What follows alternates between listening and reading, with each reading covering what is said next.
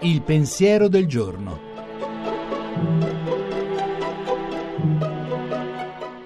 In studio Gianni Valente, redattore dell'agenzia Fides.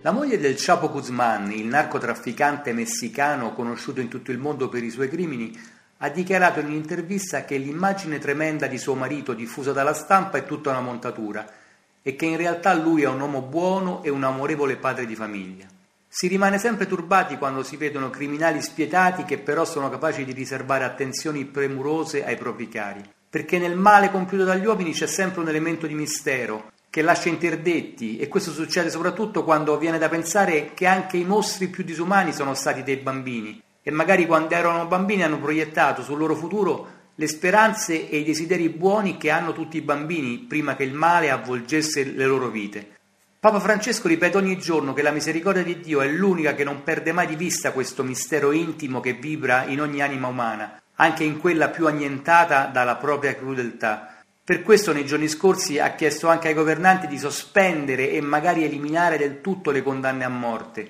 perché è vero che non si può tornare indietro e il male fatto non si può cancellare, ma per la misericordia di Dio nessun uomo è perduto per sempre e nessun uomo merita di essere eliminato come uno scarto finché c'è tempo per essere riportati dall'abisso del proprio male alle speranze e ai desideri perduti di quando si era bambini.